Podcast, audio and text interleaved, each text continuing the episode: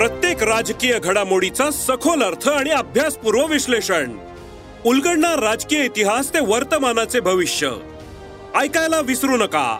राजकारण पॉडकास्ट दर शुक्रवारी सकाळी अकरा वाजता सरकार नामाच्या युट्यूब चॅनेलवर आणि भारतातील सगळ्या पॉडकास्ट स्ट्रीमिंग प्लॅटफॉर्म्सवर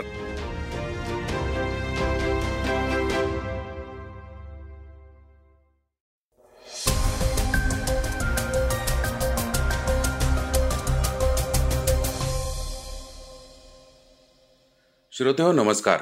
मी अनिरुद्ध गद्रे. ऐकूयात सकाळचं पॉडकास्ट सकाळच्या बातम्या.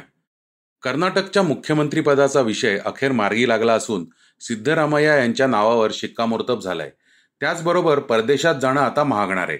तर बैलगाडा शर्यतीचा मार्ग मोकळा झाला असून सुप्रीम कोर्टानं याला परवानगी दिली आहे. तर चर्चेतल्या बातमीत फडणवीसांनी कर्नाटक पॅटर्न महाराष्ट्रात चालणार नसल्याचं म्हटलंय. ही बातमी आपण ऐकणार आहोत.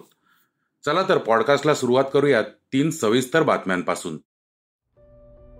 कर्नाटकात काँग्रेसच्या दणदणीत विजयानंतर मुख्यमंत्री कोण होणार याची उत्सुकता शिगेला पोचली होती. तीन दिवस यावर खलबत झाल्यानंतर अखेर सिद्धरामय्या यांच्या नावावर शिक्कामोर्तब झालं. तर ज्यांचं नाव आघाडीवर होतं ते डी के शिवकुमार यांना उपमुख्यमंत्री पदावर समाधान मानावं लागलंय. काँग्रेस नेते के सी वेणुगोपाल यांनी याची घोषणा केली. सिद्धरामय्या सन एकोणीसशे त्र्याऐंशी मध्ये पहिल्यांदा अपक्ष उमेदवार म्हणून कर्नाटक विधानसभेत निवडून आले. त्यानंतर सन एकोणीसशे चौऱ्याण्णवमध्ये जनता दल सरकारमध्ये ते कर्नाटकचे उपमुख्यमंत्री झाले.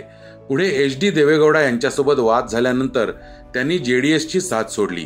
त्यानंतर दोन हजार आठमध्ये त्यांनी काँग्रेसचा हात पकडला. सिद्धरामय्या दोन हजार तेरा ते दोन हजार अठरा पर्यंत कर्नाटकचे मुख्यमंत्री होते. आतापर्यंत त्यांनी बारा निवडणुका लढल्या. यापैकी नऊ निवडणुकांमध्ये ते जिंकले. सात किलो अन्न देणारी भाग्य योजना शाळेत जाणाऱ्या मुलांना एकशे पन्नास मिलीलिटर दूध तर इंदिरा कॅन्टीन या त्यांच्या कार्यकाळातील महत्त्वाच्या योजना होत्या.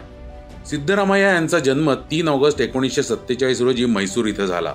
त्यांचे वडील म्हैसूर जिल्ह्यात के टी नरसीपुरा या गावी शेती करायचे तर आई बोरम्मा गृहिणी होती. वयाच्या दहाव्या वर्षापर्यंत त्यांनी कुठलंही शिक्षण घेतलं नव्हतं.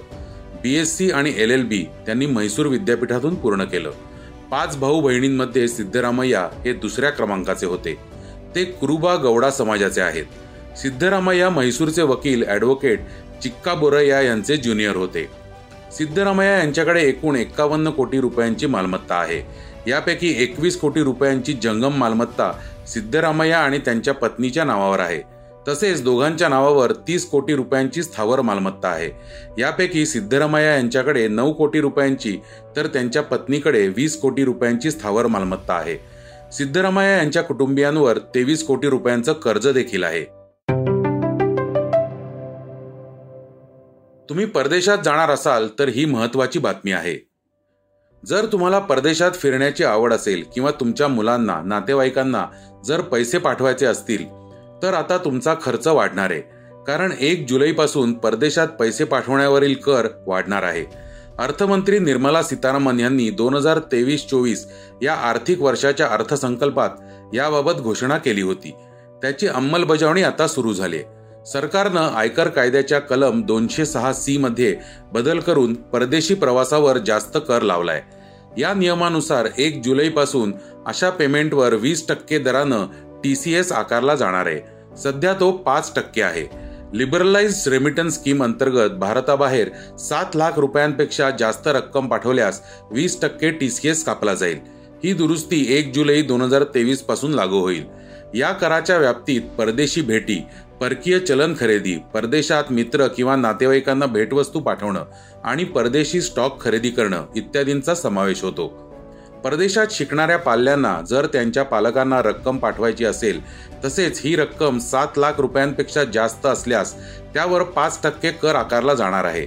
आंतरराष्ट्रीय शिक्षण कंपनी एम स्क्वेअर मीडिया अर्थात एम एस एमचे सीईओ आणि संस्थापक संजय लाल म्हणाले या करामुळं भारतीय विद्यार्थ्यांचा परदेशात शिक्षण घेण्याचा खर्च वाढेल. यामुळं परदेशात जाणाऱ्या विद्यार्थ्यांच्या संख्येवर विपरीत परिणाम होऊ शकतो. त्यांनी पुढे सांगितलं की ह्या उपाययोजनांचा भारतातील विदेशी गुंतवणुकीचा प्रवाह आणि परदेशात उच्च शिक्षणाच्या संधी शोधणाऱ्या भारतीय विद्यार्थ्यांच्या पसंतीवर कसा परिणाम होईल हे येणाऱ्या काळात कळेल. टी सी एस हा टॅक्स आहे पण ज्या व्यक्तीला टी सी एस भरावा लागतो त्यानं जर इन्कम टॅक्स रिटर्न भरतेवेळी कलम दोनशे सहा सी एक जी अंतर्गत आयकराच्या क्रेडिटचा दावा करण्यास पात्र ठरणार आहे. यासाठी तुम्ही टूर ऑपरेटर किंवा फॉरेक्स डीलरकडून टी सी एस प्रमाणपत्र फॉर्म सत्तावीस डी घेणं आवश्यक आहे ज्याचा तुम्ही कर भरण्याच्या वेळी सपोर्टिंग डॉक्युमेंट म्हणून वापर करू शकता. सध्याच्या नियमानुसार जर एखादी व्यक्ती परदेशात गेली तर त्याला आयकर रिटर्नमध्ये पासपोर्ट क्रमांक नमूद करणं आवश्यक आहे. याशिवाय जर एखाद्या व्यक्तीनं परदेशात प्रवास करताना दोन लाखांहून अधिक खर्च केला असेल तर त्याला आयकर रिटर्न भरणं आवश्यक आहे.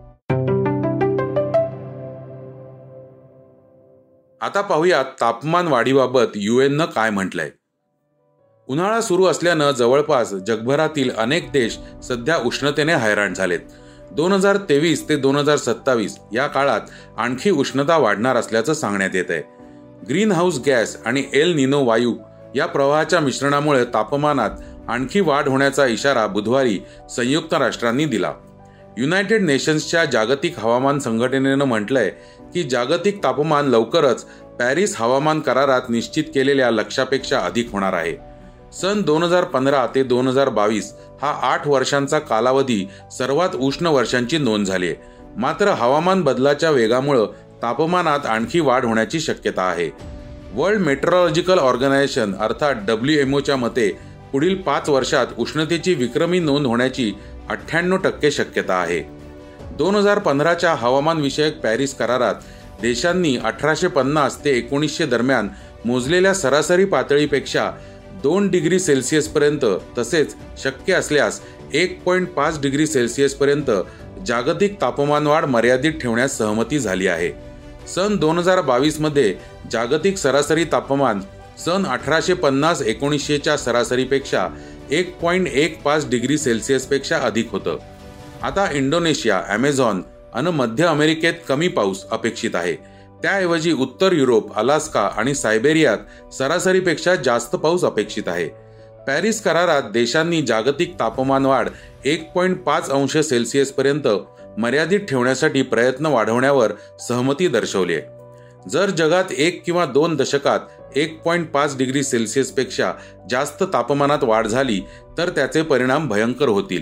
यामुळे उष्ण लहरी जंगलातील वणवे तीव्र वादळं आणि पूर येण्याची शक्यता अधिक असेल असं म्हटलंय. युनायटेड नेशन्सनं ग्रीन हाऊस गॅस उत्सर्जन दोन हजार पंचवीस पूर्वी सर्वोच्च आणि दोन हजार तीस पर्यंत त्रेचाळीस टक्क्यांनी कमी करण्याचं आवाहन केलं आहे. जगातील अनेक देश सध्या या कराराचं पालन करण्यात अयशस्वी ठरत आहेत असंही युएननं म्हटलंय.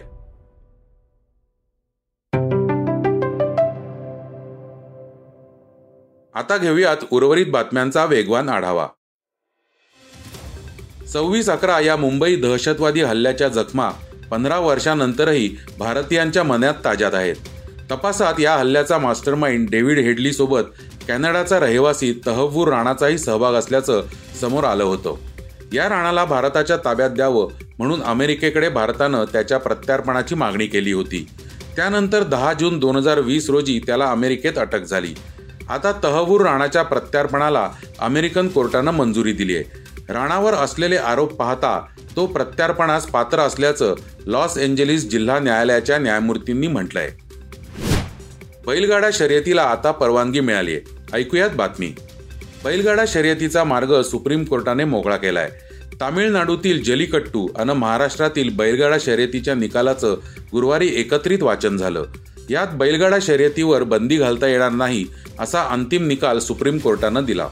न्यायमूर्ती के एम जोसेफ यांच्या अध्यक्षतेखालील पाच न्यायाधीशांच्या घटनापीठानं हा निकाल दिला. आम्ही विधिमंडळाच्या निर्णयात व्यत्यय आणणार नाही कारण विधिमंडळ हा राज्याच्या सांस्कृतिक वारशाचा भाग असल्याचं मत या घटनापीठानं व्यक्त केलंय. सतत वादात सापडलेल्या द केरळ स्टोरी चित्रपटावर अनेक प्रश्न उपस्थित केले जात होते. यामुळे सातत्यानं चर्चेत राहिलेल्या या सिनेमानं एकशे पन्नास कोटींहून अधिक कमाई केली. तसंच काही दिवसांपूर्वी आलेल्या गंगूबाई काठियावाड या महिला प्रधान सिनेमाचा रेकॉर्ड मोडलाय. त्यानंतर आता पश्चिम बंगाल सरकारनं घातलेली केरळ स्टोरीवरील बंदी सुप्रीम कोर्टानं उठवली त्यामुळे पश्चिम बंगालमध्ये हा सिनेमा आता प्रदर्शित होतोय. दक्षिण आशियाई फुटबॉल फेडरेशन अर्थात सॅफ्सची फुटबॉल स्पर्धा बंगळूर इथं एकवीस जून ते चार जुलै दरम्यान रंगणार आहे. या फेडरेशनमध्ये असलेल्या भारत पाकिस्तान कुवेत नेपाळ लेबेनॉन मालदीव बांगलादेश आणि भूतान या आठ देशांमध्ये या स्पर्धा होणार आहेत. बंगळुरातील कांतिरवा स्टेडियममध्ये या स्पर्धा पार पाडणार आहेत. साखळी पद्धतीनं हे सामने होणार असून गटातील दोन अव्वल संघ उपांत्य फेरीसाठी पात्र ठरतील.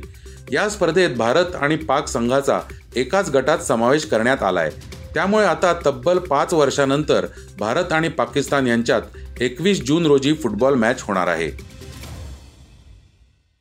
आता ऐकूया बातमी चर्चेतली. कर्नाटक विधानसभा निवडणुकीत भाजपला मोठ्या पराभवाला सामोरं जावं लागलं असून काँग्रेसनं स्पष्ट बहुमत मिळवलंय. निवडणूक जिंकण्याचा हा पॅटर्न महाराष्ट्रात राबवणार असल्याचं काही जण म्हणतायत. पण हा पॅटर्न इथं चालणार नाही असं फडणवीसांनी म्हटलंय. तर श्रोते हो हे होतं सकाळचं पॉडकास्ट उद्या पुन्हा भेटूयात. हे पॉडकास्ट तुम्हाला कसं वाटलं आम्हाला जरूर कळवा. त्याला रेटिंग द्या आणि इतरांना रेकमेंड करा. धन्यवाद. वाचा बघा आणि आता ऐका आणखी बातम्या. ई सकाळ डॉट कॉम वर. तुम्ही हा पॉडकास्ट ई सकाळच्या वेबसाईट आणि ऍप वर सुद्धा ऐकू शकता. विसरू नका या पॉडकास्टला आपल्या आवडीच्या पॉडकास्ट ऍप वर सबस्क्राईब किंवा फॉलो करायला.